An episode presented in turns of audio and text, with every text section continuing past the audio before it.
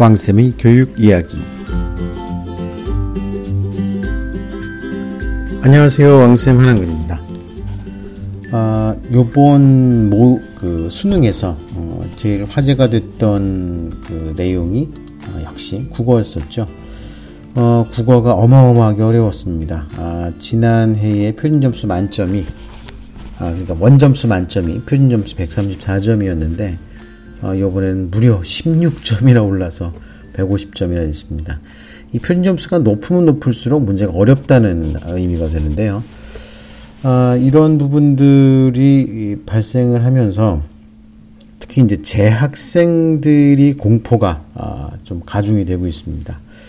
무섭죠. 이렇게 문제가 어렵게 나면 도대체 그 국어 공부를 어떻게 해야 되나. 자, 이런 준비에 대한 걱정이 아주 많을 텐데요. 어, 근데 어떻게 보면은 요번에 이런 식으로 어, 어렵게 문제가 나는 게 차라리 내년 그 수험생들에게는 아, 도움이 될 수도 있습니다. 자, 그러면은 요번 국어 시험 문제를 한번 그 데이터로 어, 한번 분석을 해서 어, 과연 어떻게 공부를 해야 되는지 또 이 공부와 관련해서는 수시 전형 어떻게 준비해야 되는지 어쨌든 그 수능과 관련되는 음, 뭐 여러 가지 예, 이야기들을 한번 국어 국어 과목에 대한 이야기들을 한번 나눠보도록 하겠습니다.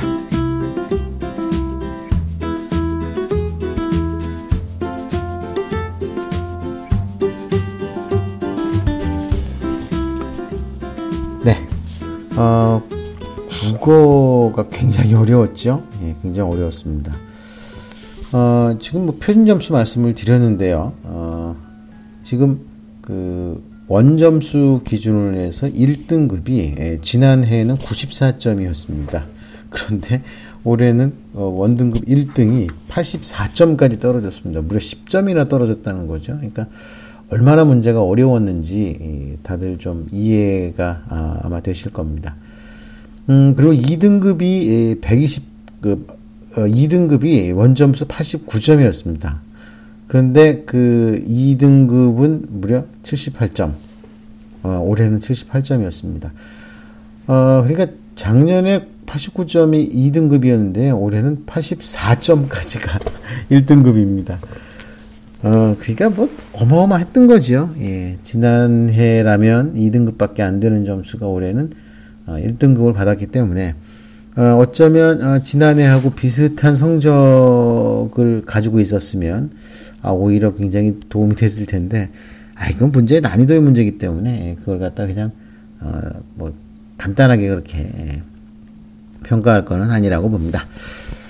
아, 그러면 그, 보통 그 시험 문제가요, 시험 문제가 얼만큼 어려웠냐는 것은 오답률로 우리가 이해를 할 수가 있습니다. 즉, 아, 얼마나 많은 학생들이 오답을 빚었느냐. 자, 요거에 따라서 그 문제가 어렵다, 안 어렵다라고 얘기를 할 수 있는데요. 어, 보통 그 오답률이 60%가 넘으면 어, 어렵다. 아, 어, 정말 난이도 불수능 문제다. 아, 라고 어, 이야기를 할 수가 있는데요. 지난 2018년에 60%가 넘은 오답률이 예, 틀린 사람들이 전체의 60%가 넘은 문항이 지난해에는 네 문제였습니다. 네 문제. 어, 그런데 요번 2019 학년도에는 60%가 넘은 그 문항이 무려 8문제나 됐습니다. 네 문제가 더 많았다는 거죠. 아, 그러니까 지난해 같은 경우는 음, 네 문제 틀렸을 학생이 요번엔 8문제나 틀렸다는 겁니다. 아유, 이게 뭐 거의 뭐 상상하기 힘들 정도로 곱빼기로 어려워졌다는 거죠. 더더욱이 지난해에는 가장 많이 오답을 낸 게 29번 문제였는데요. 73.9%가 오답을 했습니다. 그런데 올해 그 유명한 31번 문항은요. 오답률이 무려 81%나 아, 되는 그런 극악의 그 난이도를 어, 보여주고 있습니다. 어, 이 극악의 난이도라고 한다면 전체 학생 중에 다섯 명 중에 한 명밖에 못 맞췄다는 거거든요.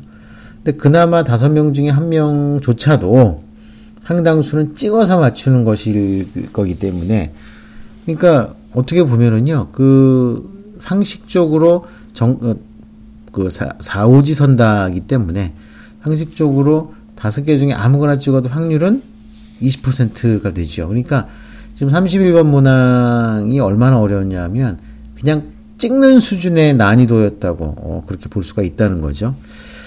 어, 그렇다면 이 정도로 어, 극악할 극악무도할 정도로 어려운 난이도였으면 과연 내년에는 어떻게 될까? 어, 근데 이제 그 내년에 시험 보는 학생들 같은 경우는 좀 안심해도 되는 게요. 어, 올해 이렇게 어려웠기 때문에 내년에도 이런 어려운 난이도는 어, 아마 부담스러워서 못할 거다. 자, 이렇게 생각을 하시면 됩니다. 어, 뭐 이게 국어 시험과 관련해서 어, 이제 단원과 내용별로 해가지고 좀 보면은요. 어, 오답률이 대단히 높은 문항들, 60% 이상 틀린 문항들을 보면, 이제 2018학년도에는 고전 문법에서 3점짜리 3점, 그리고, 어, 비문학, 어, 비문학 경제와 비문학 과학 기술에서, 어, 두 개 합쳐서 7점이 오답률이 높았습니다. 아, 근데 요번에는 당연히 오답률이 이제 훨씬 더 높겠죠. 근데, 아, 오답이 많이 나온 부분들이요. 현대문법이나 고전문법이 5점 정도 되는 문제가 났고요. 아, 그 다음에 비문학에서 요번에는 과학기술과 철학이 이 난이도가 좀 되게 높았는데, 오답률이 높았는데, 아, 14점이 배점이 돼 있었습니다. 자, 그러면, 자, 우리가 여기서 지금 보면은요, 문법이 어려운데 지난해 3점, 어, 올해 문법이 5점 이렇게 났습니다. 어, 지난해에는 고전 문법만 문법 문항이 나왔는데 어, 요번에는 고전 문법과 현대 문법 문항에서 어, 좀 그 난이도 있는 문제가 출제가 됐고 그 다음에는 이제 또 많이 배점이 돼서 많이 틀린 과목들이요 비문학 부분입니다. 지난해는 경제와 과학기술 분야에 대한 문제가 나왔고요. 올해는 과학기술과 철학의 문제가 나왔습니다. 자, 그러면 대충 좀 감이 좀 잡히실 겁니다. 왜냐하면, 어, 비문학 부분에 문제가 나오는 부분들이 과학기술은 작년이나 올해나 고정으로 나오고요. 그 대신에 지난해에 경제가 나오고, 그 다음에 그 올해에는 철학, 논리학이 문제가 출제가 됐습니다. 어, 그러면 이렇게 생각할 수가 있죠. 예측을 해본다면 어, 2020학년도 입시에서는 어, 비문학의 과학기술은 계속 나올 것이다. 예? 계속 나올 것이다 라고 일단 생각을 해서 준비를 해야 되겠고요. 그 다음에 이제 그, 그, 비문학도 한 자리를 차지할 게 어, 경제나 철학 외에 어, 비문학 부분의 다른 어떤 부분에서 어, 이런 그 고난이도 문제가 나오게 될지 어, 좀 어쨌든 예측을 하면서 공부를 그렇다고 예측한 대로만 공부를 하는 건 아닙니다. 그 예측을 해놨으면 그 예측이 얼마나 맞았는지에 대한 분석과 판단을 하기 위한 아, 준비를 해야 된다는 얘기입니다. 어, 뭐 이렇게 계량적으로 분석을 해보다 보면은요, 어, 지금 그 참 여러 가지로 분석을 할 수가 있는데, 어, 그런데 이제 그 이렇게 문제가 나잖아요. 보통 그 국어의 난이도가 높아지면 높아질수록 여학생들에게 유리하다라고 어, 보통 그 상대적으로 얘기를 했습니다.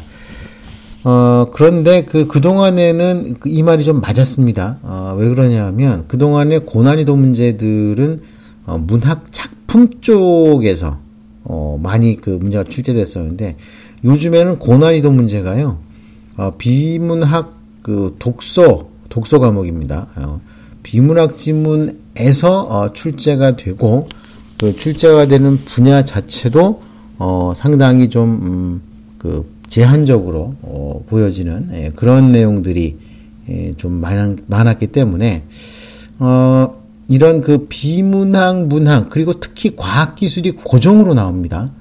근데 이 과학 기술 문항은 어, 보통 이제 여학생들이 좀 부담스러워하는 과목입니다. 제가 분명히 말씀드리는 거는 여학생들이 뭐 첨선적으로 뭐 과학을 못한다 뭐, 뭐 이런 의미가 아니라 어, 부담스러워합니다. 전반적으로 봤을 때 좀 그 과학 과학 쪽과 관련되어 있는 문제들을 좀 부담스러워 하는데 아, 이 문제 같은 경우는 사실 국어기 때문에 문과든 이과든 다 문제를 풀어야 됩니다. 그런데 이제 과학기술 분야 같은 경우는 과학기술 분야 같은 경우는 아, 어차피 그 이공계 같은 경우는 그 좀 공부가 되지만 자연계열은 사실상 거의 공부를 안 한 상태인데 이 과학기술 관련된 지문이 나왔기 때문에 더더욱이 여학생들의 부담은 가중이 됐고 어, 상대적으로 자연계열 학생들과 남학생들에게 어, 유리한 부분의 지문이 나왔습니다. 그나마 지난해에는 비문학 부분에서도 이제 경제 과목이 있어서 아 이거는 그 인문계열에서도 어, 에서도 어, 상대적으로 공부를 잘한 학생들을 중심으로 해서 문제가 출제됐구나 그렇게 생각할 수 있고요. 아, 그 대신에 이제 올해에는 2019학년도에는요 비문학이 예, 철학 논리학에서 나왔습니다. 자, 요 부분들은 보면은 그 기존에 어, 좀 이렇게 시험을 잘 본다거나 한 그런 학생들에게도 어, 유리한 어찌 보면 어, 여학생들에게 유리한 문항이 될 수도 있다는 겁니다. 아, 전반적으로 봤을 때 아, 이 그 난이도를 보면은요, 이 난이 그 난이도를 보면 어, 다소 어, 남학생들에게 유리한 방식으로 어, 수능 문제가 출제가 됐다. 그리고 어, 몇몇 문제들은 워낙 수준이 높아서 사실상 최상위권 학생들이 변별, 그러니까 최상위권 학교 학생들을 한 줄로 세워서 어, 뽑기 위한 문제를 출제를 한다는 어, 그런 부분들이 출제위원들과 교육부의 전반적인 의견이 아니었나. 물론 뭐 교육부에서야 어, 이미 새로운 뭐 국민들의 의견을 들어서 어 좀그 여러 가지 신경을 쓰고 있다라고 그 변명을 하겠지만 자 어쨌든 그 어, 이런 식으로 어, 과학과 관련되어 있는 과학과 어, 수학과 관련되어 있는 문제들이 지속적으로 많이 출제가 되기 때문에 어, 이렇게 되면은요, 그 물론 뭐 수능 특강이라든지 예, 수능 완성이라든지 뭐 이런 그 EBS 교재들을 많이 봐야 되기 봐야 되겠지만 어, 그럼에도 불구하고 꼭 어, 챙겨야 될 부분들은 예, 이 과학기술 분야와 관련돼 있는 내용의 독서나 또는 어, 문제풀이를 좀 적극적으로 해봐야 된다는 얘기입니다. 이게 그 생각보다 어, 이제 시중에 나와 있는 수능 특강은 뭐 기본 교재고요. 예, 기본 교재고 시중에 나와 있는 문제집들 중에서 어, 과연 어떤 그 문제집을 선택을 하는 게 좋은지 자 이런 부분들에 있어서 어, 일단 과학기술 분야에 관련해서는 독서나 아, 또 이런 부분들을 어, 좀 많이 해야 된다. 누구누구 할 거 없이 뭐 지금이야 뭐 인문계열, 자연계열이 없어졌지만 그래도 어, 사탐 과목을 그 선택을 한 학생들 같은 경우는 인문 계열이라고 할 수가 있고요. 그 외에 이제 과탐 과목들을 선택한 학생들을 어, 이제 우리는 어, 사실상의 자연 계열로 어, 분리를 합니다. 어, 그래서 이제 뭐 대부분의 학생들이요. 어, 그 인문 계열 두 과목을 선택을 하게 되면 자연 계열 한 과목은 학교에서 의무로 편성을 합니다. 아, 뭐 그런 식으로 가죠. 예. 그러니까 아, 이런 부분들, 과학기술과 관련되는 책 읽기, 예, 그 다음에 토론, 이런 거는요, 어, 꼭 자연계열의 학생들은 뭐 무조건 다 하지 않습니까? 그런데, 어, 이렇게, 어, 이런 부분의 내용들도, 어, 만점을 목표로 열심히 공부를 하려면 꼭 필요한 부분들이 아, 바로 과학 분야와 관련되어 있는 독서, 어, 탐구, 토론, 자, 이런 부분들이 필요합니다. 아, 물론 뭐 책만 읽었다고 해서 이런 문제를 막 풀어낼 수 있는 건 아니지만, 아, 최소한 낯설지 않게 만들어야 되는 필요는 있습니다. 자, 요 부분을 좀 기억을 해 주셨으면 좋겠는 게, 자, 어쨌든 간에 그 전체 그 등급을 맞는 거는요, 어, 뭐, 여학생들이나 남학생들이 누구누구 차별하지 않고 같이 시험을 보기 때문에 자 그런 면에 있어서는 좀 많이 고민을 해야 되는 과연 어, 지금 그 국어 고득점 및 등급을 받으려면 일단 우리의 관심사는 어, 등급입니다. 왜냐하면 수능 최저 등급을 갖다가 요구하죠 수시에서도 어, 그렇기 때문에 등급을 맞출 수 있도록 좀 준비를 해야 됩니다.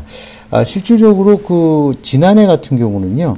어, 만점자가 남학생이 1765명이었고요. 그러니까 국어 영역 만점자가요. 여학생이 1449명이었습니다. 아, 근데 요번에는 그 만점자 숫자가요, 확 달라졌는데, 이 비율도 달라졌습니다. 아, 지난해 3214명이었던 국어 영역 만점자가 올해는 148명으로 줄었습니다. 근데 이게 특이할 만한 게 남학생은 98명인데 여학생이 50명으로 딱 절반이었습니다. 어, 그러니까 전체적으로 국어에서도 남학생들이 예, 좀 장점을 가지는 상황이 어, 매번 계속됐다는 거고요. 어, 이렇게 임, 그 자연계열 쪽 독서를 갖다 꾸준히 해야 되는 뭐 어려운 책을 읽으라는 건 아닙니다. 예, 그렇지만 어, 꾸준히 해야 되는 부분들을 보면은요, 독서를 해야 되는 부분들. 그 지난해 같은 경우는 그 지문 있잖아요. 지문.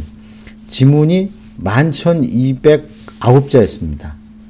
아, 그러니까 그 56장이지요. 원고지로 하면. 연고지로 하면 56장이었는데요.